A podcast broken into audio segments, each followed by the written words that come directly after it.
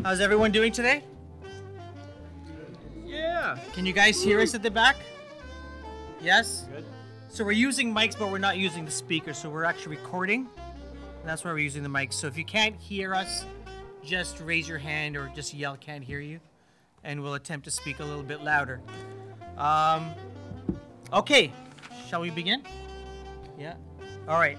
But so a couple of questions. Um, anybody work for a media outlet or a news outlet or is a journalist Because you're not in the room?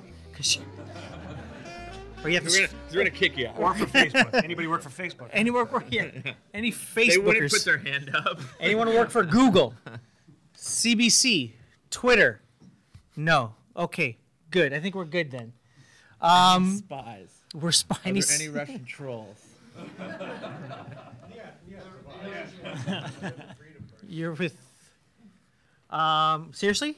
You're with the Freedom Party? Yeah, I said on the provincial. All right. I don't even know what that is, but it sounds good. We'll talk about you. This, I think I've been in politics for many years. you will love this discussion. I Then. was there at the last by-election, right where Harper was like, yeah, this Canadian alliance isn't working. Um, so we're going to talk uh, about media. We're going to talk about politics. We're going to talk about journalism. We're going to talk about uh, news. We're going to talk about the public. Um, and so just we just want to get a gauge on the level of the audience here. Would you guys say you guys are, you know, you spend hours a day um, sourcing out whether what you're reading is true or not, or are you headline readers? You know, do you get your news from from tweets without going to the links? We're, so we're just curious on who we're talking to, so we know where to steer this discussion. So if anyone wants to raise your hand and How many people would say they're super nerdy when it comes to this topic? Raise your hand. Oh. Okay. okay, That's pretty good. okay, so we're getting, so we're gonna get into it. All right, so here we go. Our people. How are you? So, for the sake of the podcast, let me do a, a little intro. My name is Kareem Kanji. This introduction might be a great time uh, for all of you to subscribe to my podcast. Welcome with Kareem Kanji. That's that's all I'll say about that. So, the impact of technology and media on the upcoming federal election. That was the title that I put for this session when we registered. Now, that title may be fake news. At the very least, it's likely misleading. Uh, Dan would say it's 100% manipulated content. Here's what you'll hopefully learn this afternoon over the next 45 minutes. What you need to learn about how to inform yourself, your family, and your friends on the real issues in advance of the federal election. Let me introduce uh, the panel Greg Tilston to my far right.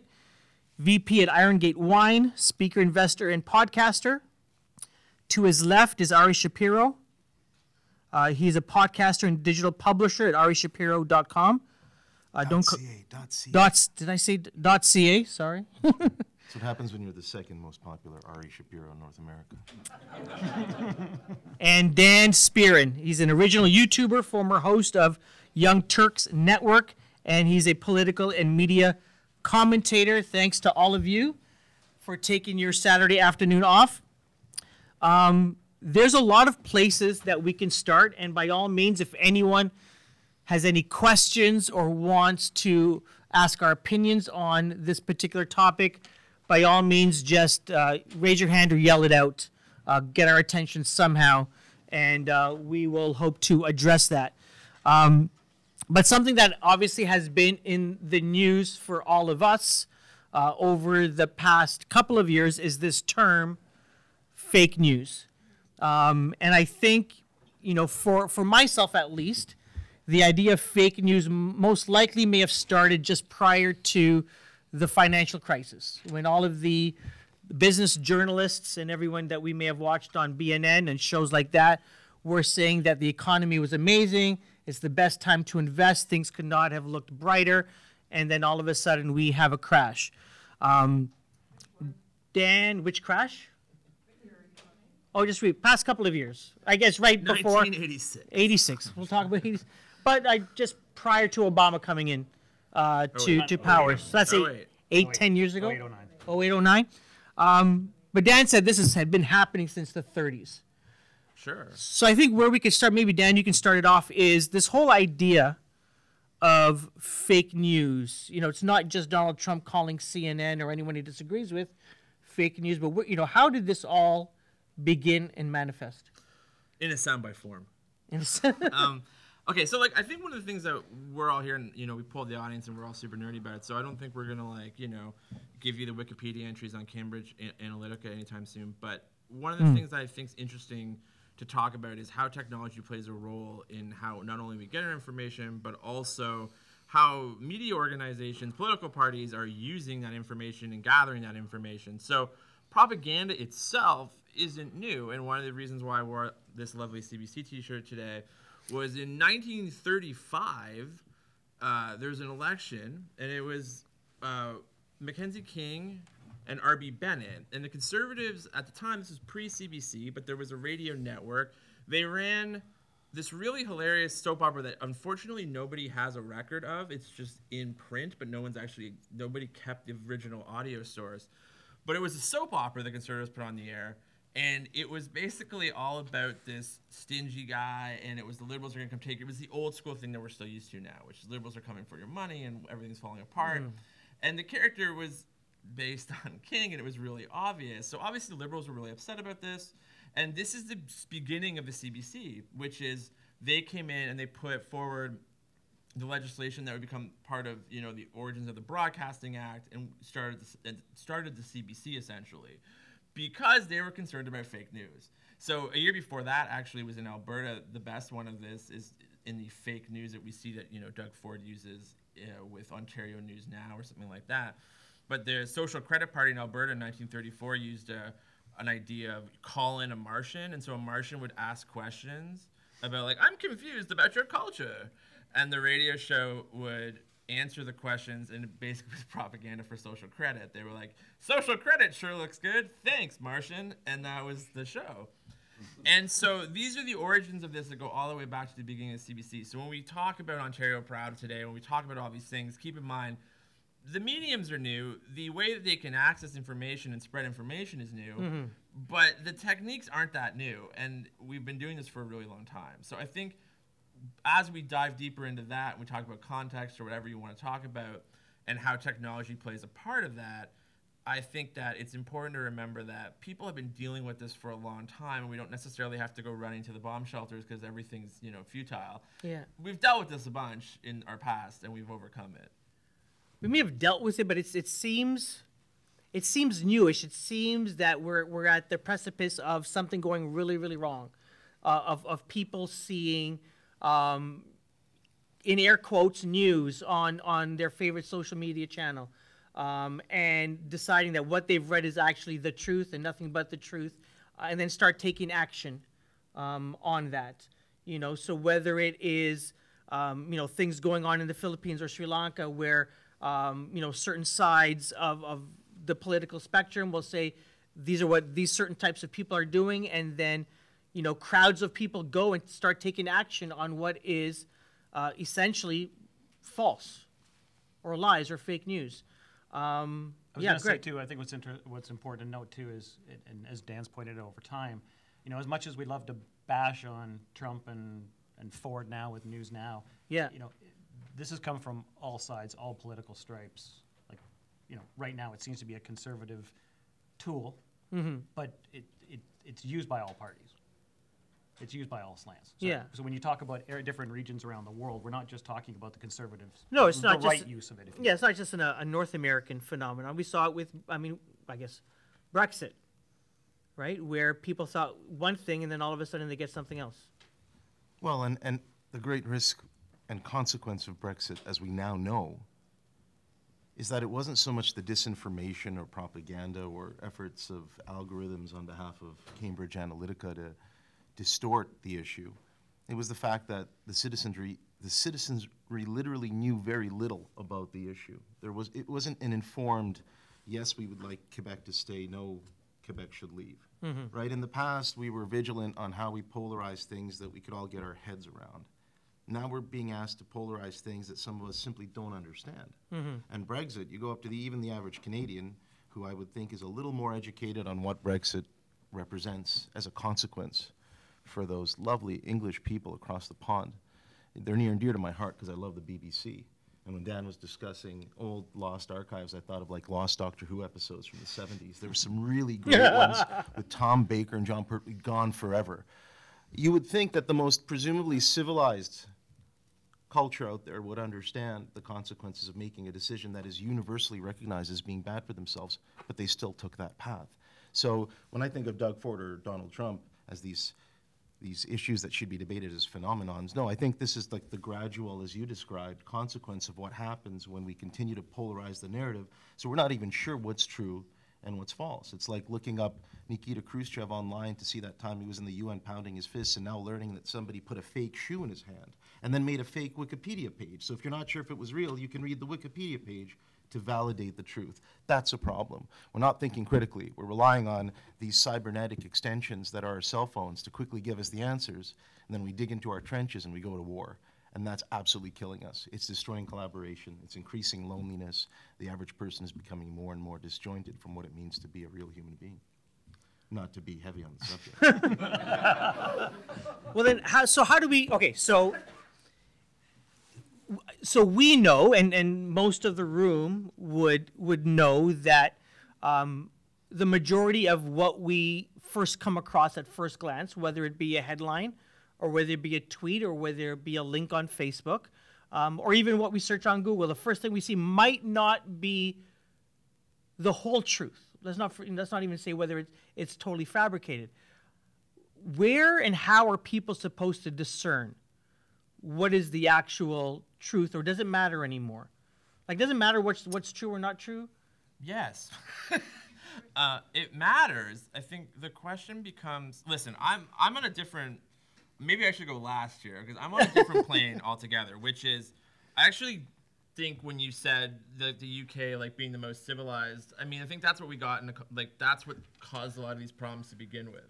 Is the idea of like one country or empire being like, we got this and you all will get it. And if you look at who fake news is really hurting in the world, it's not the West who's making all the profits from Silicon Valley. It's the countries like they were in the past that we export that stuff to and, and try to, you know, Americanize sort of the world or empire build. So that's a longer conversation, but what I'm trying to get to that I think is actually really the heart of this problem when you actually talk about the results of, of this, mm-hmm. studies have shown that fake news, when you talk about people that are purposely putting misinformation into the public, aren't moving the needle a whole lot in when it when it comes to actual results of elections. What we're seeing though is a polarization of the current political people who are already going to vote. So you're seeing the left get farther to the left, the right get farther to the right. So you saw this week with the yellow vests Yeah. and, and the convoy, right? yeah The Conservative Party courts that. The counter would be the Occupy movement on the left, right? They count like the the AOCs of the world, Bernie Sanders of the world. They're getting more of a voice in the system. Now, I'm not here to talk about the politics of that, but that is put on technology a lot. But it's also a lot to do with our modern fundraising and how digital changed fundraising. Um, and so when technology, we talk about technology, there's a couple of things I, I know, I'm not sure how you want to run this down in general, but the, the things to look at is how this isn't necessarily, in my opinion, a crisis of data, it's a crisis of marketing. And we're allowing a marketing mutiny to happen over information. And that's when I said this to you, you know, before I start the panel. The classic problem that we've always been fighting is mixing up the public interest and the public appetite. And a lot of the data harvesting and a lot of the data and the way we treat data is by making sort of this feedback loop of, you know, I always say we're talking about fake news and how media companies are running media. It would be like if you were trying to lose weight and an al- you trained an algorithm, you're like, ah, algorithm, help me. And the algorithm chose what you liked to look at on Instagram. and that's what your diet was. Well, you like to look at burgers, maybe like you know, you maybe like to look at these like five cheese lasagnas and like his food porn is interesting in that way, but it won't help you. like Yeah. the vegetable maybe doesn't look as cool. And that's sort of what we're doing with news. It's like what we like, what's the the reader willing to pay for? And then that's how we decide what's going to happen. So we're starting out in a bad place. By the time it gets down to Ontario Proud, they don't have to tweak They're a a, whole they're a symptom rather than Yeah, and I think it's like when you look at like how many people know what Sophi is at the Globe and Mail? one person. Two people in the Two back. people. So like Sophi's a really interesting thing. So it's no E, S O P H I. Sophi's a program that the Globe and Mail uses to take a look at what their readers are looking at, and then they think they can better design a paper because of it. One of the results of that was losing European coverage and doubling down on Tim Hortons journalism because guess what? People in business in Canada are more interested in reading that. You can make two arguments about that. You can be like, journalism's screwed, they need money. And guess what? Public decides what's important. Business people in the in the country get to decide what's more important to them. You could also look at it from a bigger picture, which is we're dumbing down. So there's two sides to that. Sophi also gave us things like it killed the life section and it killed the sports section in the weekend editions of the Globe and replaced it with a 12-page opinion um, section. People love that. Is that good?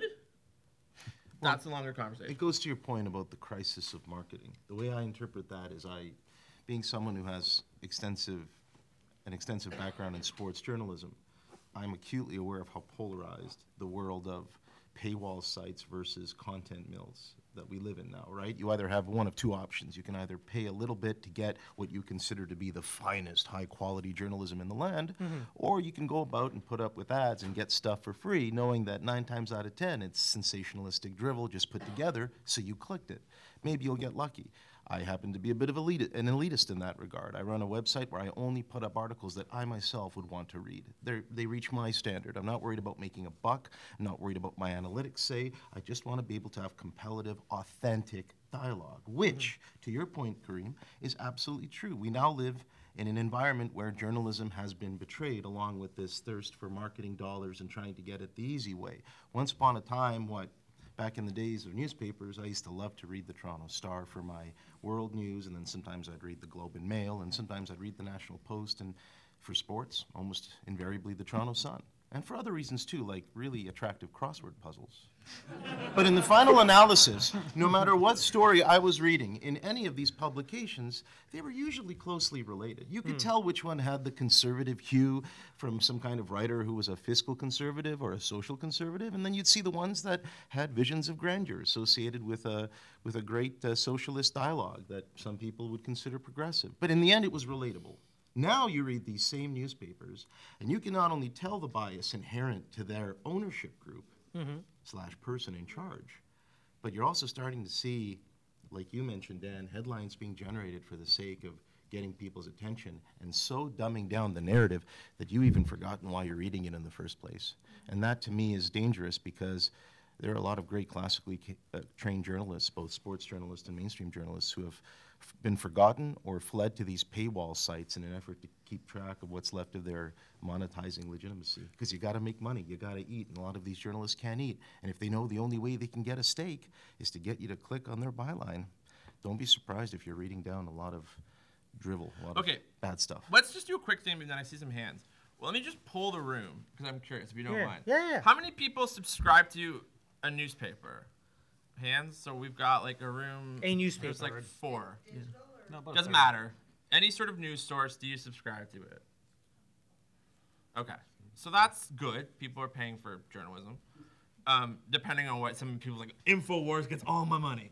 Um, so like, so I have no idea what you. I didn't ask you what source, What source? Fair enough. but that's one angle of it. So like our because what I'm trying to get at wasn't to judge anyone who does or doesn't. What I was trying to get at is a lot of times these conversations are insular. So the problem that you posed just now, right, is I do it for me and I am okay, great, but that's the problem we have with a lot of journalism. So for example, if you're in a low income situation, you'll probably not get a whole lot of stories to talk about that because you're never going to pay for it. So a lot of this also feeds us back into the traditional problems of the hmm. class issues of and the white male gaze of journalism, which is a lot of white people, a lot of white guys, and their data set because they've been historically white and male is white and male, and then they put the data set together and go, I got the solution. It's the status quo. And you're like, wait, how did this actually work out? And so that's part of the problem with when I talk about the crisis of marketing is because mm. marketing folks will look at something and go like, how do we get there faster? And it's and the usual the answer is like more of the same, but on 11. It's a spinal tap problem. So this is what I think when we talk about fake news, we start out there, and then by the time the bad actors get it, it's not that hard because if you'll remember a couple um, a month ago or so, there was an article in the Sun that talked about the Radisson Hotel, and, and it was based on TripAdvisor. Yeah, yeah. Fake Killing goats. comments, and there was killing goats in the hotel, and it was just this racist bullshit. But they ran the Sun. Now all of the bad actors insert, you know, fake news or insert propaganda on Facebook and social media have a legitimate news source. We That's can it. argue whether or not Sun is legit or not, but No, but it gets legitimized, right? right That's your point. really it gets fast. legitimized. But it, did we start out that way because the Sun's trying to get clicks to that article, mm-hmm. and that article was pushed, and we can take a look and say like, look, data says this story does well, Yeah. and they're not wrong. So when I was with the Young Turks, this led the Young Turks into a rabbit hole of almost being a stump for Bernie Sanders. Like it just became the Bernie Sanders network. We were selling Bernie Sanders t-shirts and I was like, "Whoa, like wait, wait, time out." It doesn't matter whether you're with him politically or not with him politically. It's not the point. The point is, it's like once you start becoming an organization that it becomes televangelism at one point You're shilling for one it side or the starts to shrink down. It becomes a self fulfilling prophecy where you can only go to those people for money. So you look at the fake news that we talk about the most in Canada. Toronto Sun starts with the Sun News Network. Kory Teneycke was the press secretary for Harper, decides to go create a news network. From that news network is Ezra Levant. They've realized they can't win cable. They can't keep their license. They go to the, they, they go to the government, say we want money. Government says no. That splinters. Ezra and, and the group have the rebel. The that rebel splinters and gives us Faith Goldy, the lovely racist alt right Nazi supporting mayor of Toronto candidate. Third choice for mayor. Correct in Toronto, and pardon. Most of the votes were in Etobicoke where I live. Most of her. Okay. That's not. That's, that shouldn't be on the sign. A Tobico. no, no, I know. Yeah, yeah. Yeah, yeah. You're worried about your. You're like, I'm really glad I own this house. Uh, how do I flip it? Um, so, so you know, take a look at that. Now, who worked at social media at Sun News Network? The boys at Ontario Proud. Ontario Proud. So this starts from traditional media. They get they learn the digital that a lot of us were doing on online models, mm-hmm. and they realize they can fudge things. So I was part of a story from Canadaland a few months back, or almost I guess two years ago, almost now, where I was like, no, listen, that was faked. Like their social media following was faked. So Ontario Proud can leverage media by using traditional media to say, look at what we're doing. Aren't we interesting? Isn't this sexy? Like, are new factors going to influence the election? So, in a lot of ways, what starts out starts to snowball. And then media starts to grab it because it's interesting. Faith Goldy's interesting. Donald Trump was interesting. It's horrible, but you'll click on it Yeah. and you'll read about it. And so there's no incentive to monetize anyone to be intelligent unless you build it. Like and so there's not an incentive to inform and if there's no monetization of information, why would anyone do it? And that's the old school problem that's getting very very scary when seven, if Toronto Star tomorrow pulls out of print and goes straight to digital, they lose 75% of their income. What do you do? Mm-hmm. What would you do? If I told the Young Turks tomorrow that they had to pivot away from the like the Bernie Sanders crowd, I don't think they could do it. And I don't know if the Toronto Star can either. I don't know how you pivot to that. You you flop because what that that base of people are interested in reading about isn't what a millennial generation is necessarily interested in reading about. There are overlaps, but it's a lot of different issues. It's a lot of different. To try to balance both of those things is a huge challenge. You said there were some people with, with hands up? If you could, just y- We'll repeat it. yell it. Or we'll, we'll repeat it. Huh? Mark, uh, my name is Mark. Um, so getting away from the arguments about media in particular and how diets are so narrow now that we don't have a worldview, we have this narrow cognition bias. Uh, I think that that is a symptom of a, of a political problem that was solved by the parties when they realized that, and this is my take on it, that their base was, was getting apathetic. So while they were trying to chase the undecided voters, the people in the middle who could be swayed one way or the other, they realized that the, the base wasn't getting out there. So politics now seems to have gone to the extremities. They want their base to show up. They know that the undecideds may or may not show up anyways, so we won't put our energy into it, which has kind of led to, it kind of, kind of perpetuates the polarization. How do you swing it back? And, maybe it's not a good thing to, to chase after the middle ground, but the middle ground I feel is like where discourse can happen, where, where people can have a larger conversation about the issues and not focus on just getting, you know, polarizing so that, you know, you have your bulldogs on the right and your bulldogs on the left showing up on election day to cast a ballot and you don't care about anybody else. Know, the mayor of Ottawa, and, and not in this election, but the previous election, was elected by twenty percent of the city. Ba- If you look at all the voter turnout, it's not twenty percent of people, majority voted for the mayor. It was like a landslide victory, which is twenty percent of the population. Hmm. So, how do you now change it so that in this upcoming federal election, which may not be possible now with the SNC Lavalin thing, how do you change it so that they now start to go after the middle ground? And, uh, and, and by doing that, the news coverage becomes more interesting naturally because it's not like they're feeding stories all the time, catering to base. I think it's about incentive, right? If, is there an incentive for political parties to go to the middle? Right? Everyone is saying the liberals need to go further left to do two things to, to stake out a ground that is different than the conservatives um, and to ensure that uh, the NDP, with or without Jagmeet Singh, don't have a voice or are not a factor. So I, I don't know if there's an incentive to go after the mighty middle. Make voting mandatory then. Pardon me? Should make voting mandatory. No, I, I'm, I'm against uh, mandatory voting. I'm for it, for that reason. For what reason? Though? What he just said. I, I mandatory voting would help a lot, making the, the, the day actual holiday.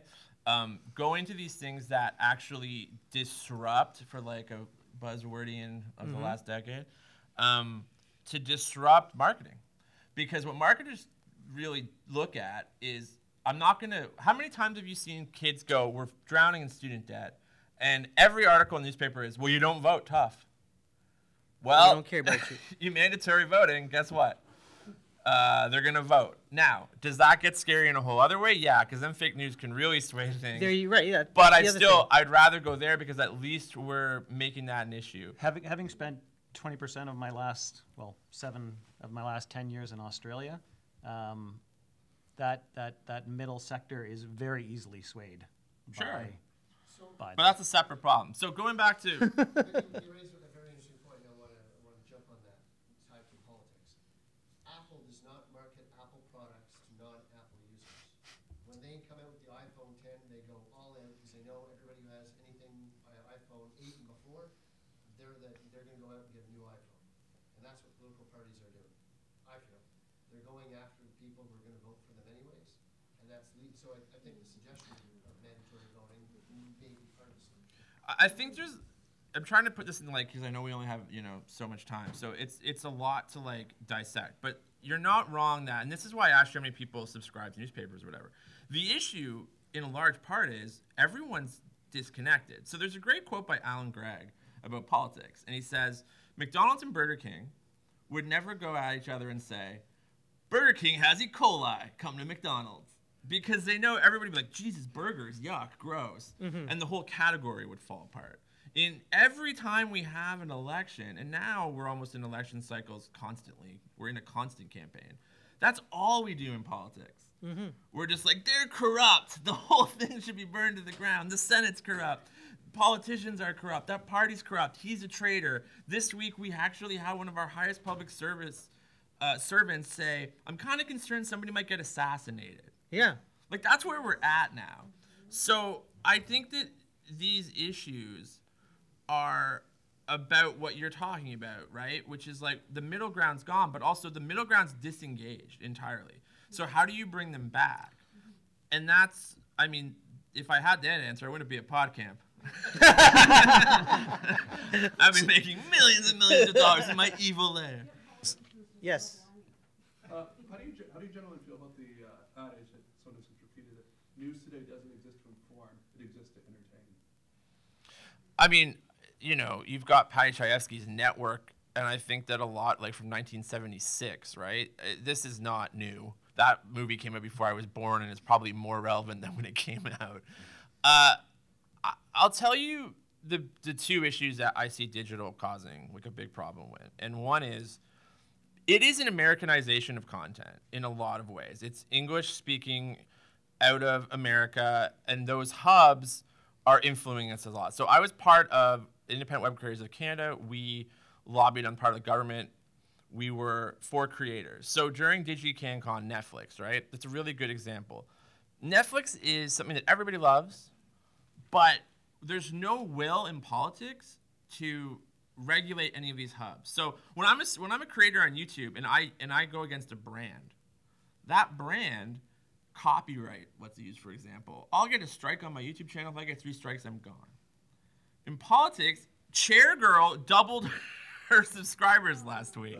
She threw a thing off a balcony. Her Instagram went from 4,000 followers to 12,000 followers in like four days. She's still on Instagram. She can still. Faith Goldy is on YouTube, making money, is on Twitter still. So these people, there's no incentivization. Now, this is once again, it's a longer thread, but the infotainment aspect of it is that's how that's those things work. But at the same time, when you peel back the layers, we don't have incentive because when I went to talked about creators' issues to the government of Canada, the heritage minister was Leslie Church, who I previously knew when she worked at Google. Kevin Chan was the policy director of Michael Ignatieff. He is now the policy director for Facebook Canada. Mm-hmm. They don't care. Ryer, Michael Chan's also on. Kevin Chan, I mean, is also on the board at the Ryerson of Ryerson's board here. And guess what happened with Ryerson and Facebook? They created journalism school together to help everywhere else in the world, in Europe or whatever. They're regulating these things, and it, it, it would help a lot. Data, we've talked about nutrition labels, right? So you know where your data is coming from. You pop up something, and it's almost like you know you, you get a, a, a bottle of juice, and it tells you what's in it you don't know where your data is going when you log on to things. You don't know where information is coming from. You're not sure if a trusted source is just a really famous actor with a blue check mark or a journalist that you can trust. But they both have blue check marks.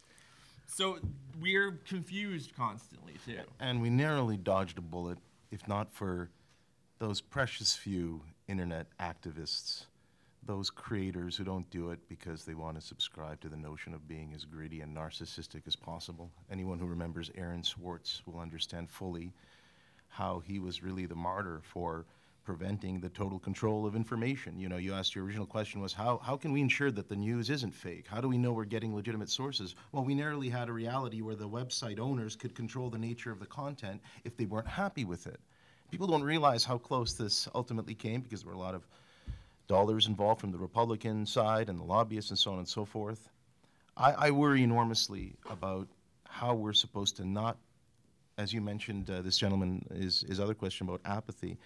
The problem with being apathetic about something is usually when you don't have choice, right? I mean, if you live in a reality where you can only choose between Pepsi and Coke, Bell and Rogers, Blue Jays and Blue Jays, then you suddenly realize that if something isn't going your way or you're not happy with the philosophy of things, you feel that your insult is being intelligent, uh, your, your intelligence rather is being insulted, then you're, you're pretty much lost because what's your recourse, right? As Dan pointed out in his beautiful or, origin stories about how these things happen, they happen quickly, they happen insidiously.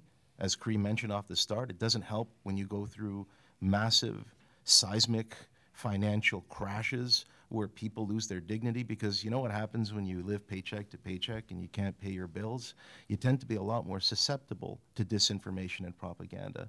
For someone who will come along and say, hey, I'm Doug Ford. I used to be this kind of fairly uh, uneventful counselor who used to hum and haw and yell and make an ass of myself, and somehow I've parlayed that into becoming not only the premier of this province, but if he plays his cards right, he could one day be the leader of the federal opposition too. I'm sure that's being discussed. There is a real vacuum here in the middle for those of us whom I described the other night to Greg over dinner that are liberal at heart but conservative in mind. Have an appreciation for the value of fiscal conservatism the way your parents taught you, but enough compassion left to not take away sheltered beds or take away spending on any kind of francophone programs because you know we are a bilingual country.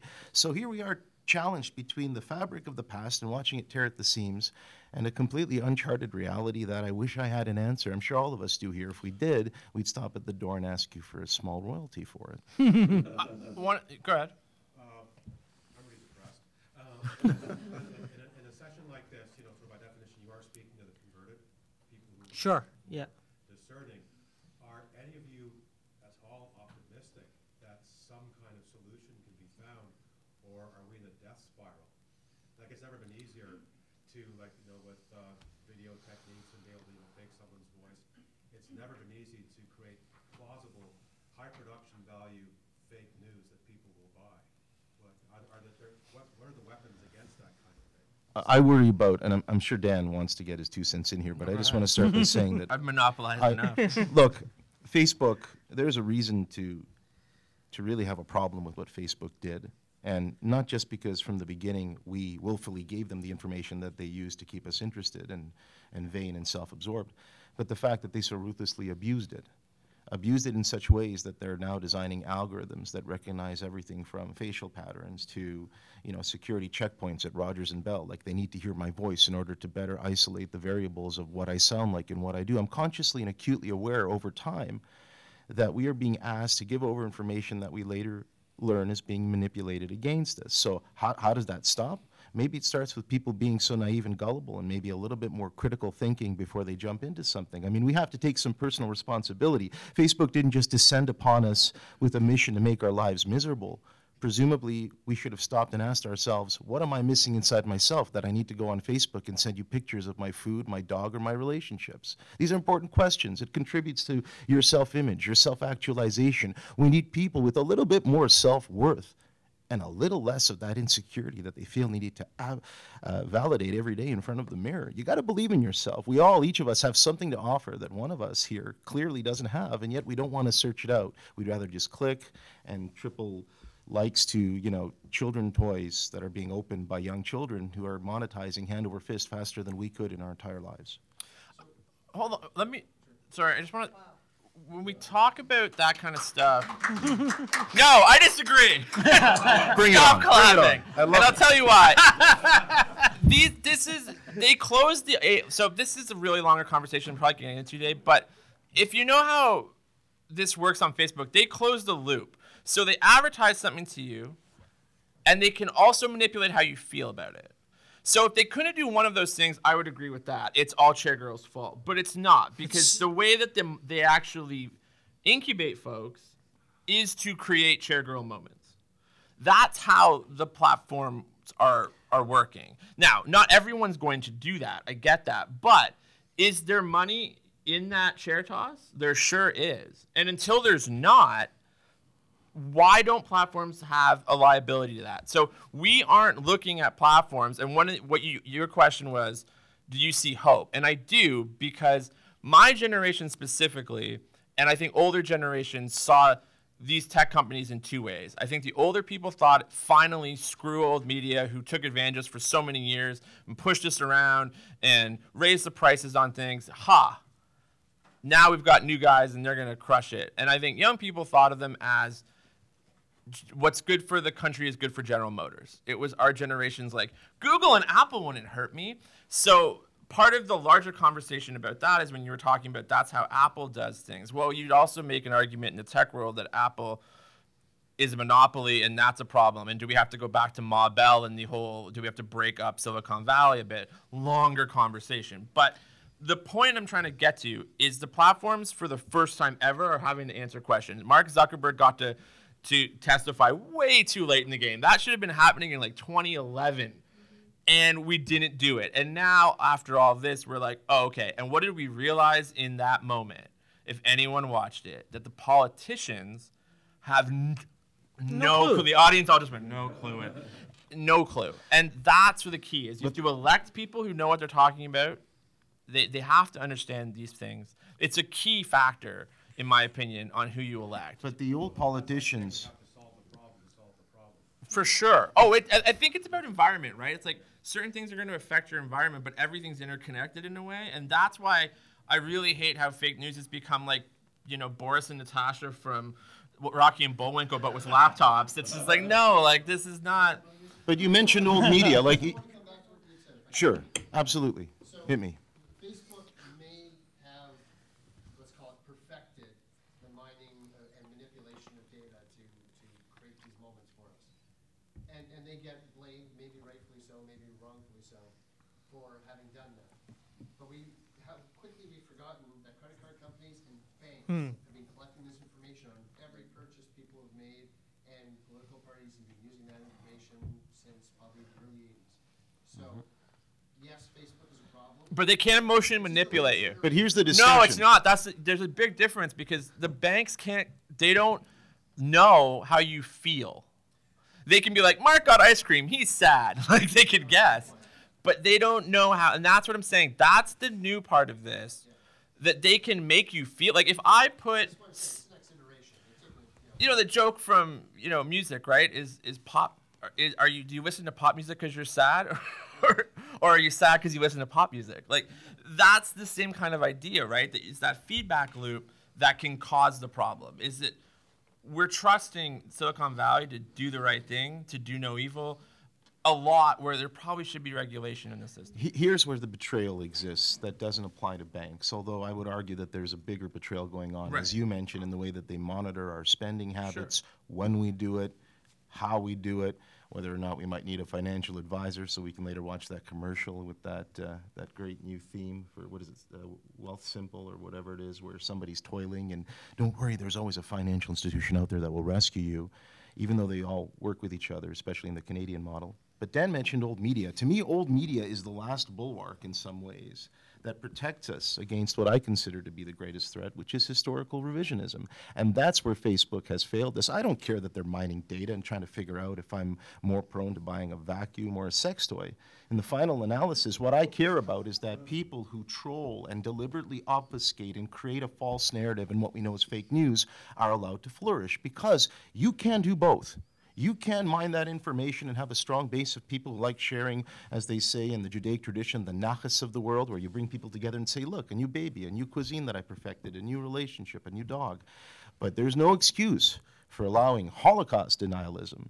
There's no excuse for allowing the deliberate insult to the indigenous Americans, whether they're from the U.S. or from, Cana- or from Canada or from specific tribes. The exploitation of our nature is what bothers me, that they allow it to run amok to such a degree that it creates that gullibility inside those highly impressionable people, whether they're simply not educated enough, whether they simply don't have enough money, or whether they've just simply gone insane. You get all sorts. But the middle, that middle area, is manipulated because of that message which overwhelms. I mean, how many people believe that Hillary Clinton ran a child trafficking ring in the bottom of a New Jersey pizzeria? I've got news for you. I still know people who do. They just don't want to stop believing that. So rather than preach to the converted, I'd rather speak to the ones who are, are already converted. And maybe by being a little bit authentic and in the middle, they'll just listen a little bit longer. They'll probably still go away saying, ha, that know it all pinko. But if they listen to me long enough, they'll realize that centrist values are what they are, issue by issue. Look at what's important to you. And vote for the leader who will look after wait, you. Don't lump it all into one narrative that Facebook projects because all liberals are, are crazy and all conservatives are Zen-like masters who know how to look after us. At the back. Yeah. Anthony. Um, Anthony. So I'm wondering if any of you think that this has been a long, slow devolution since the loss of a lot of free to air, because everyone used to, who used to have a television, used to be able to watch news every night. People cutting cables now, because that's what we're hearing is more and more cutting cables. They are losing that access to, as much as we hate it, I mean, we were taught our entire lives, don't believe everything you hear. Mm-hmm. For a lot of people in their heads, that's been translated to don't believe anything you hear. And that's where the fake news gets its currency, because if you can't believe anything, you'll believe what's in your wheelhouse more. In other words, something has to fill that va- vacuum of what you believe. So I'm wondering, when you lose the free to air and you, and the cable companies start charging, like people on a limited budget, people living in poverty cannot afford cable anymore. Free to air is slowly disappearing. In fact, they would love to get rid of it completely. You can still put up an HD antenna and get something, but they want to shut that down if they can. As you lose those traditional news sources that everyone has access to, how much does that really harm us? So the comment that you just made about uh, traditional media being the bulwark, I'm not saying that you can trust everything on traditional media, because still traditional media has, for every five minutes of content that's actually journalism, it has an hour and a half of punditry. And punditry to me is the death of journalism, because that's what you have to fill a twenty-four hour news network with. But it- has that been a natural devolution that, I'm not saying we could have read, but you can track back to this idea of cable companies starting to charge so much, free to air starting to disappearing, all of that. Sounds like Tower Records. Sounds like being part of an industry that you realize is crumbling. And instead of trying to find a new direction, you just prey upon its still, you know, slowly spasmic entrails, whether it's Airbnb, whether it's Uber, whether it's Skip the Dishes. I mean, all these different variations of how technology are helping us is also destroying a pre existing industry that affected many other people, right? So we're trying to find a balance between how we can innovate so we help ourselves, but not completely destroy what brought us there. And, and I think that old media or traditional media, as you mentioned, has been, it's been a slow burn. I mean, there's still, you talked about Toronto Star earlier in this room. You still have brilliant journalists like Mary Ormsby and, and Dave Feschuk. I still read them and Cathal Kelly over at the Globe. But the reality is, a lot of Those their are all kin. sports people. Of course they are. Of course they are. Because, because quite frankly, they're the only ones who have anything interesting to say these days, right? If you read uh-huh. mainstream news, it's not exactly. I, I mean, I'll get, disagree with that. I'll I get more from an episode of Bill Maher sometimes than reading three issues of the Star or, or the Globe or the Post combined together, because they're all trying to get my attention. They're all trying to curry favor, as you mentioned, to what I'm a lot more susceptible and likely to think about especially in a very immediate and dismissive manner. Because I don't want to think too much, because if I'm thinking too much, I might be open to ideas that don't go along that ideological narrative. But I don't even know if ideology is left. I mean, are issues left and right anymore? Do they not seem like they're more being dumbed down to a populist xenophobic wave to fix a quick problem as opposed to a progressive, extremely green oriented Cortez method? I mean, it's so polarized, we've lost sight of how to get back to the middle. Tim. Hold on, wait, hold on. I This got question here, this gentleman No. really wants to ask that question. No, 'cause I, I gotta keep. Here's the problem with this conversation that I, I don't like because I hear it a lot. We just have to get back to the middle. Who defines the middle? Like, what's the the middle? Isn't a concrete. You know who defines the middle? Neil Peart of Rush defines the middle. it's it's Apollo and Dionysus, and Cygnus is the middle. It's when you use your mind and you use your Right. instincts in tandem Right. to make decisions Right. that don't hurt other people. Because invariably, when you go to one side or the other, Right. you'll either make cold, But you- emotionless, that's not a dispassionate tangible thing. decisions. That's not a tangible thing that you're arguing for. But so that we exists can't in touch- everybody. That's my point. We're not looking at how we can trigger ourselves from within. We're too busy trying to fix the media. But and if you fix can the get problems. five people into a room in this in this cu- current climate, and they can all decide where the middle is, uh, I'll give you a startup. But there is a middle there in all five, right? I mean, But even- they're- but they if won't they're agree on it. Let's say they're five incredible fatalists who are so extreme that they live in their own utopia. I guarantee you there are gradations of each person. They're not going to be identical. You might have an extreme leftist who believes that Okay, wait, hold on. We're talking about platform and how we solve the problem of fake news. So I agree with uh, what you're trying to talk about is how to pro- solve the problem within. Which will then help solve the problem without. That's my point. My point Okay, but that's like a have to- Tony Robbins conference. No, no, not at all. on, on the contrary, it's actually, it's actually, Hold it- on. it- it is a challenge to do, Kareem, hold because you on. have to ask yourself hard I, questions I, about I, the kind of person. so you. I understand Ari where you're coming from. I think it it what your argument Ari is is presupposes that um, everyone out there is the same as everyone in here. No, right? not at all. Not at all. No, it, it does, and the reason and and so majority of people, I don't know whether we might say there, there's got to be a middle somewhere, and, and how we define that is up for debate in, in, in another podcast session. Um, but I think that people out there, the majority of people, they're not cons- they're not interested or concerned about where the middle is. They're concerned about themselves, their pocketbook, what they believe in, and their tribe. And they I need think- examples, right? Which they're no, they, they could care less. No, but if they were to get those moral examples, let's say you had a moral No, leader. no, I, I think I think. Is this going to lead to like reading Jordan Peterson's 12 Rules of Life? What's happening here? I, th- I think That- by the way, that's dismissive. I'll tell you why. That's completely derivative. let me and finish. Hold on, dismissive. let me Jordan finish. Peterson, Hold let me, let me quickly comment oh, on that. Oh, God, why did I do this? Hold on, hold on. Let me quickly comment on Wait, that. Ari, Ari, let me finish. Let me let me just finish my point. I I think I think where you're coming from is a good place, but I think the reality of it. Someone asked earlier, is there hope? The reason, I, so I'm saying I would say yes, there is hope, and no, there is no hope. I would s- I would say there's no hope. Good news and there's bad news. There's hope and there's no hope. There's there's no hope because w- as much as my dad said you got to look out for the little guy, it's hard to look out for the little guy when the guy looking in the mirror may or may not have enough money or whatever it is to get to the next day, the next year, whatever. Put his kid through university. So we're concerned about ourselves.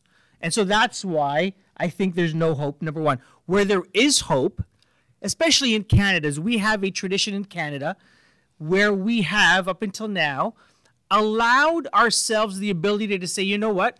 We I might not know what is good for the whole, but our government has so far, no one's perfect, has so far figured out what so we have things like Medicare for all where where no matter if you're on the right or the left, again, up until now, it's been you, you don't you don't cross that bridge, you don't talk about paid health care. It's it's everyone gets health care. And I'm just using that as the example.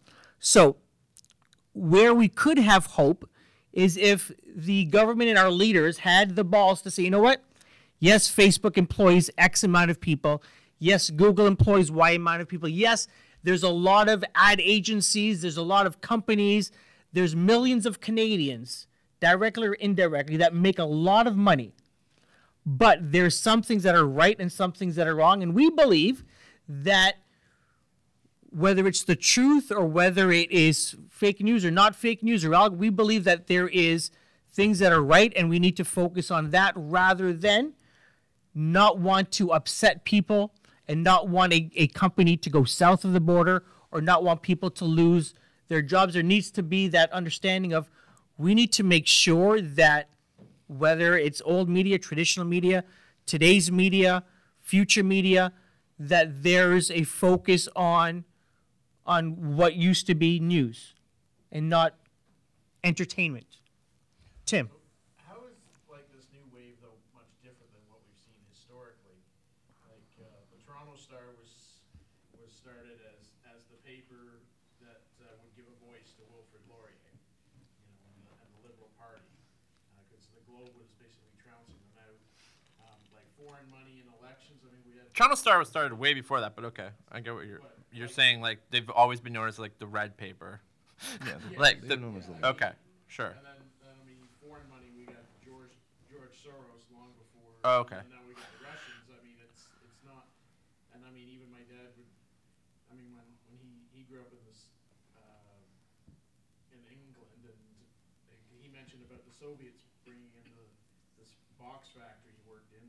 You know, there's stacks and stacks of literature trying to sneak it in, trying to, you know, persuade, you know, the UK to What's- communist. What's the question though? I'm just saying, how is this any different, this whole fake news of today versus? So I'm trying to take A- Auntie's question, your question, and your question, and try to give you one box answer here, which is so to get back to everything, it's different because you have the attention of a lot more people, and you have the ability to inf- change emotion in a, in, a, in a much different way. You didn't. Most people are on social media not to read news, but to interact with friends and family. They didn't interact with the Toronto Star in the same way. So your specific point about Russians and propaganda and people influencing each other, yes, that's happened throughout history. But this is deeper, and it's a longer. It's got a longer tail, and it has much more effect on how you work in your daily life. A lot of the times you can't leave Facebook because of work. A lot of times people feel like if you don't have a Facebook page going into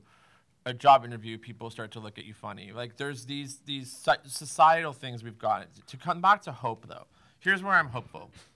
It's going to get a lot worse before it gets better. And the reason why fake news and media problems, especially in the digital age, look for fault lines. And the fault lines we have in Canada that already are really, really bare right now. You have West versus East. You have French versus English Canada. You have bigotry on, um, I think, like a more heightened level.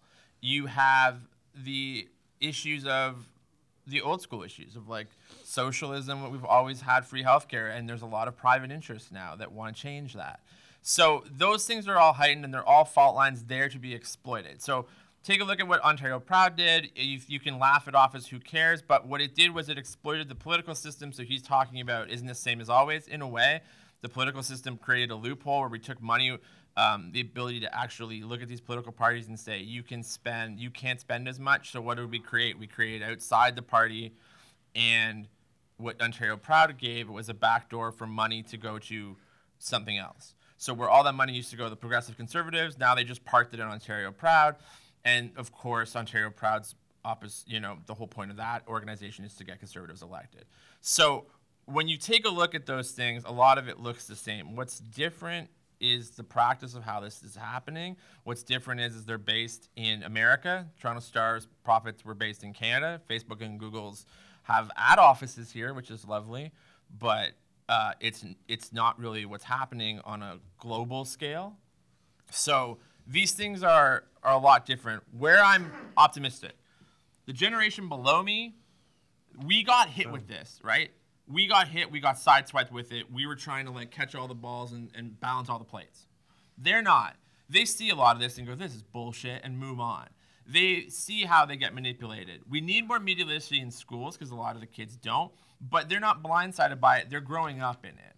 So I have faith that that generation is going to start going, I, I demand better. Just like my YouTube clan, the kids behind me were like, this is bullshit. like, I have questions. Whereas our generation was like, maybe we can all make money off of this. And so I have faith in the young people. I also have faith in journalism, unlike you. And like, I, I really think that there are great journalists that aren't just sports journalists. writers. There's a great, there's great They're a dying breed. That's the problem. Mm-hmm. The I don't problem agree with that. I the think problem is that ones. journalism is under siege, and you know, to me, it's it's to answer your question, it's it's a lot more simple. To me, it's about the haves and the have-nots. To me, that's what it's come down to. It's come ta- down to the the le- the level of financial inequality. That, on one hand, Kareem, to your point, it's enormously positive when you have a presidential election and narratives that weren't discussed before now become part of the mainstream. And of course, Bernie Sanders did that with healthcare, which is ironic because now he's back, raised $5.9 million in a single day strictly from private citizens giving him money for his campaign. And I have no doubt will have the biggest war chest of any candidate, even those getting funding from their super PACs and corporate donations, because he's appealing straight to the people. Whether he wins or not, we can speculate on a completely different podcast. But what I like to see is when we have these issues become part of what previously weren't even considered before because they were crazy. But I'll, my countervailing uh, opinion to Dan is that uh, I, I don't share his enthusiasm as long as we continue to see this kind of inequality. As long as you don't have choice in what you eat, what you drink, what you enjoy, what you watch, where you go to watch sports, as long as that choice keeps getting limited and limited, the quality of what you're getting back will become limited over time. And if you look at the state of our society today and the way that we're treating one another, especially when it comes to social welfare, welfare, social assistance, you know, the way more and more provinces are becoming conservative provinces that are cutting off a lot of these services that people on the left respect and need. Again, if we don't strive to find a balance, we'll see that gap widening to the point where in 2020, don't be surprised if Donald Trump continues doing what Donald Trump does best, which is be a completely obvious animal to anyone who's got half a mind to really think about what he's doing. And for those who are blissfully ignorant, they'll continue to vote for him because, as Dan mentioned, those messages aren't stopping unless the powers that be start tightening. I mean, what did Zuckerberg promise at the committee that he would double his efforts and hire instead of two translators in certain countries? Four or maybe 30. It's such an insult to our intelligence Yeah. because unless you have a hard way to stop that disinformation, it'll keep crawling through, and Like- young, impressionistic minds will be taken advantage of. Canada's election committee, like that's supposed to look into this, like site, like they don't have any participation with the platforms. So like it's like okay, great. We can just to point out to go back to what you were saying though. I think it's other thing just to point out the two other reasons why I'm optimistic and you reminded me of it is that there were a ton of voices that weren't heard before this all this started up.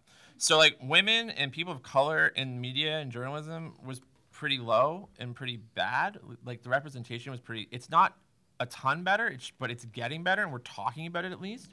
So I think that a lot of the reason why you see this like brash right wing like screw everything is because all of a sudden they had to deal with new voices in their in their timelines that they never had to deal with before, and they were just like, the world's changing. So I think everyone's also dealing with a lot of, you know, I call it like objects in the mirror seem closer than they appear. People are like, someone has a Tumblr page, they have all the power, men are losing. And you're like, no, that's not what's happening. um, and so I think that, but because of that, people listening to each other's voices, I think that you can easily say like we're shrinking and we're getting worse. And I do agree that there's a lot of problems with we need to regulate a lot more in journalism and in with Silicon Valley. That's a longer conversation, but I do think that th- because of podcasting and because of you know all of these channels, yes, we have terrible actors, but we also have really amazing new voices that have changed the conversation. Whether mm-hmm. that's just a Me Too right on the bat, or whether it's a deeper situation behind the scenes. And Kareem, we talked about this now. This podcast industry, if you will, is overwhelmed. You know, five, six years ago, I could walk into a cafe and think I was all cool and eclectic for having a podcast. Now I walk into that same cafe and like 90% of the people there are doing actual podcasts. So on one hand, it's liberating that we have access to the technology. Unfortunately, a lot of it is just the, extre- you know, the extension of verbal diarrhea or someone who wants to do the equivalent of getting you to click on that link because they have a soundbite Yeah. from, you know, Jose Bautista. We're we're I'll get to you if you know Ellen. Um, I'll get you in a second. So before we officially end off, um, I think I asked this question at the beginning. I don't know if we answered it. And Greg, I'm gonna. I don't know if you guys have met Greg. He's on the other side of the table. Yeah. But the, so the so very quickly, we'll start with Greg. Very quickly, um, where what should people do? So I mean, you you put together a an email to me um, that I don't know five ten thousand words, um, deep linked to a, a bunch of articles. Um, and it took I haven't finished reading it, and it, I- I've been reading it for four hours. Um, so what, Greg? Start with you. What, in your opinion, should people do to better not just educate themselves? I guess educate themselves, with the caveat being education of you know the truth, the real issues, and, and where things stand, and, and that sort of stuff. Okay, can I, can I change that slightly? What should people do? People should listen to the voice that we actually don't have at this, at this table right now. Yeah. Um, a couple people in the room. I think of my kids, my kids are in their early twenties, and we talk about hope. Youth. I right. look at the platforms that are swaying us right now. What platforms are my kids, and I, I work with George Brown with the students there, the mentor program. What platforms aren't they on? They're not on Facebook. They're on they're on Facebook, but they're not on Facebook. They're not on Twitter. They're on Instagram. which is owned by Facebook.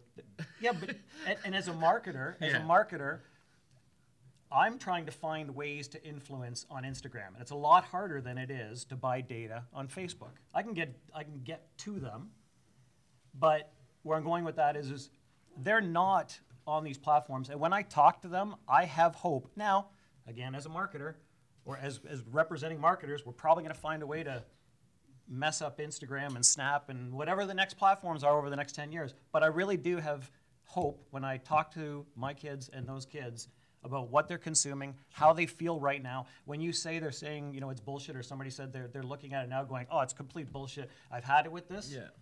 I have faith in that. All right. So I know I sort of switch your question around, but talk to the kids that are in their 20s. And, uh, uh, and again, to me, uh, hopefully that's the hope. Right. Sometimes I wish we could just resurrect comedians we've lost, like Bill Hicks and George Carlin and Mitch Hedberg, who can help us by stating the obvious. And, and that's, I think that's really our only hope is education. I mean, educating yourself is one thing, and I talked about that and came dangerously close, apparently, to sounding like a Tony Robbins style uh, motivational speaker, which is not the worst thing in the world. At least some people might leave today feeling a little bit better. Like they know a little bit more, which is not a bad thing. eh? It's kind of what I try to do when I have a podcast. But education, I, I'm very concerned about the way we're taking public schooling for granted in this country and the way that we're treating uh, the college university system, the way we pursue vocations, the, the kind of debt we accumulate. I think as long as people are struggling with that, we're not going to make any progress because when you rob somebody of their dignity, they have no incentive to educate themselves or evolve. They're just happy with their Instagram, Twitter, or LinkedIn or whatever they're using, whatever new that's coming out to help glorify their own sense of being, except really what they're doing is projecting nothing but a, a hollow edifice. So I think a lot of it has to do with governments, local governments, not only investing in education, but also in some baseball fields and hockey rinks and basketball courts. We've got to get out of our houses. We are getting so sedentary. That's a real problem. I used to be in a lot better shape, and then I got into heavy podcasting and social media, and I can tell you there are days that I just don't have any energy. And so, what do you think I do when I go to read something? I get lazy. I don't take the time to hunt down the information I necessarily would if I'm feeling good about my self image, my self worth, and the fact that a government has my back. That's what we need. Dan. Uh, I need to break up Silicon Valley, um, which is a lot easier said than done, but that's part one.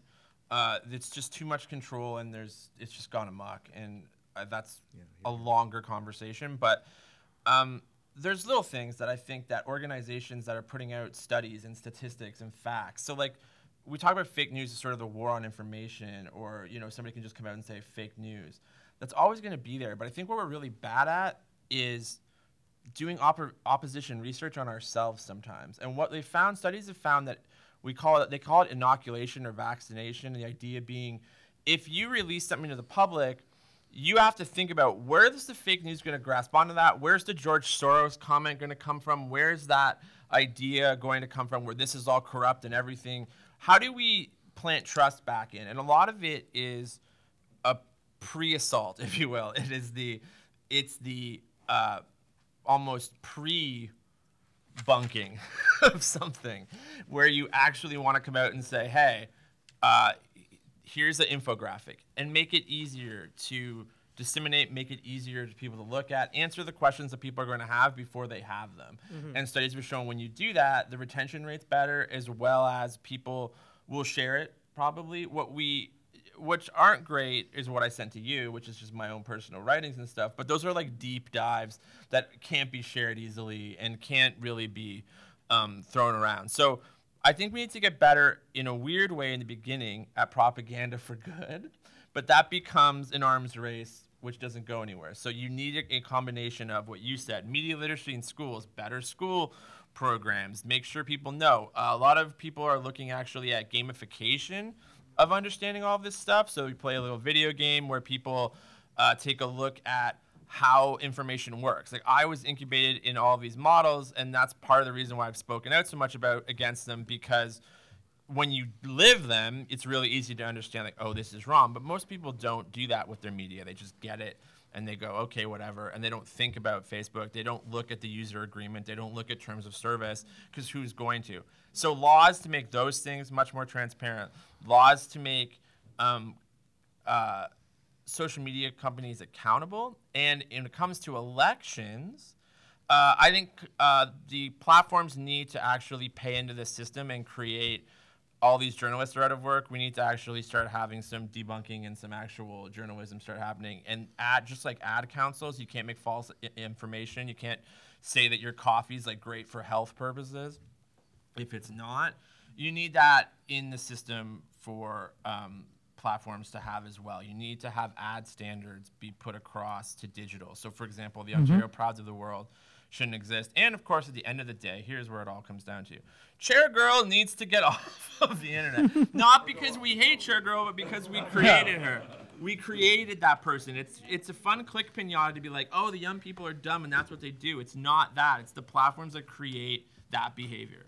Yeah, and, and and PewDiePie needs to get off. It's the same YouTube, problem. It's the same problem, right? It's like the platforms have to say no to the cash cows that are lowest common denominator Yeah. hate. And Kareem, we've talked So- about historical revisionism before. You've got to study your history. You have to understand how all of these things happened, not just so that you can better understand how to deal with them, but to see what generations before felt about propaganda and disinformation. I had my existential ass kicked about two and a half weeks ago when an article came out claiming that only one in five teenagers knew what the Holocaust was essentially about. And my first thought wasn't, I'm outraged that that exists. My first thought was, is this real news? Is this think tank getting that information?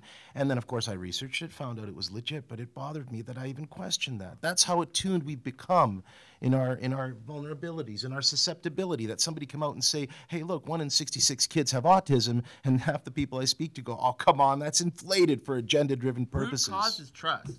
I think we can agree on that. and a belief and a belief in science. That's what makes great friends. Yeah. believe in science.